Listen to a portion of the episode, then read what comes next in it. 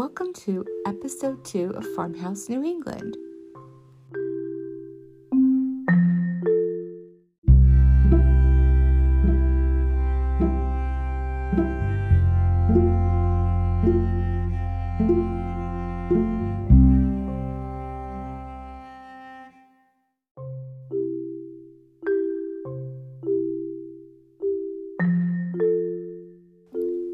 I bought my first house when I was 23, which I think is pretty young. And this was way back in the early 90s. And at the time, you know, the thinking was your investments should be your home. And so pour all of your money into your home. And that is what we did. Every penny we had went into our down payment. So, as you can imagine, when you're young and you put all of your money into your home, there really is not much left for decorating and furniture and all of the extras that come into play once you buy a home.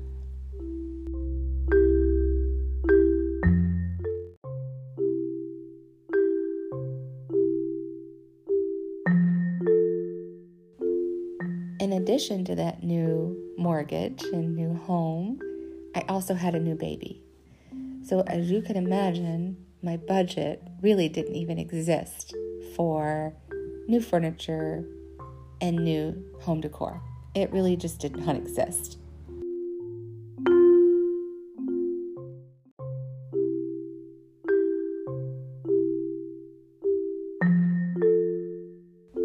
But that really set the stage for me. It really taught me to tap into my creativity and learn to source items for my home on a budget. I didn't have a choice.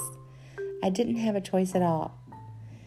So I learned a lot that first year as I was trying to turn the house into a home on a teeny tiny budget and also with very little time. I was a full time working mom. And so I learned that a gallon of paint was my very best friend. Oh, it's so magical. Paint is just so magical. Finding a beautiful fabric on sale was like winning the lottery. And secondhand furniture always, always deserves a second chance.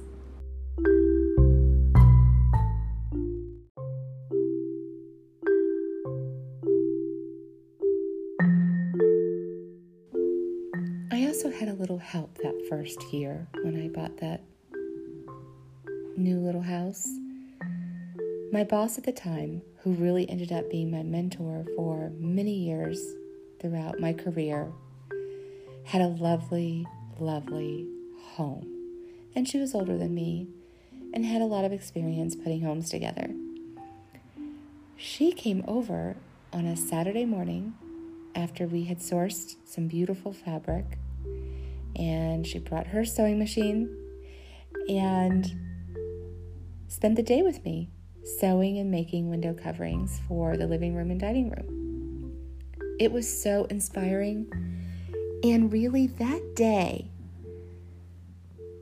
was how it all really got started for me.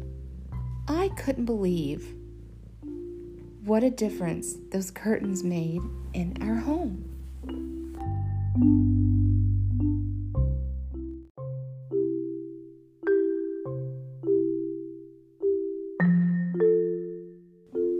That day really set the stage for me going forward. I was very inspired and it allowed me to think outside of the box that I didn't have to go to a store and buy expensive pre made items.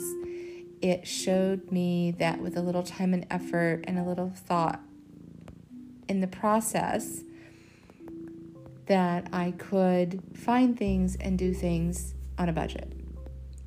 When she had originally suggested we find fabric, I had no clue what we were doing. I didn't know how to sew. I never learned how to sew. I had never shopped for fabric. So it was it was a big learning curve for me, but it was really worth the exercise to take a little bit of time and figure out how to do things with the budget that I had. So that set the stage. That set the stage going forward for me.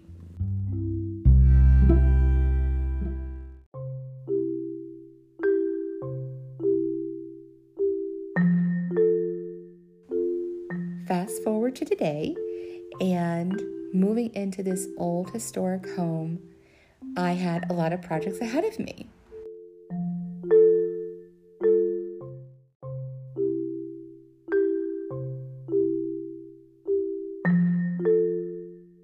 A couple of years into living in the farmhouse, I realized I wanted to start sharing more of how I do things, how I source items, how I put things together on a budget, most importantly, on a budget. And so, with that, the Farmhouse New England blog was born.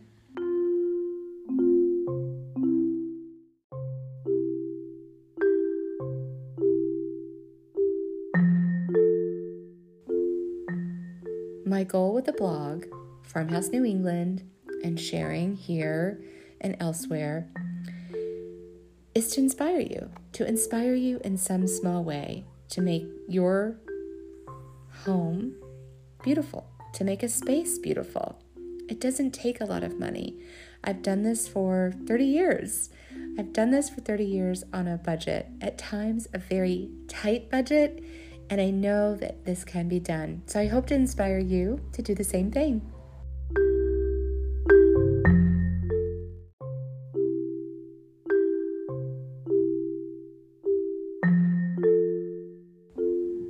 Thank you for listening. I appreciate you coming along on the Farmhouse New England journey with me. I would love it if you would subscribe to the podcast and share the podcast. Tell a friend about it. And also rate and review me.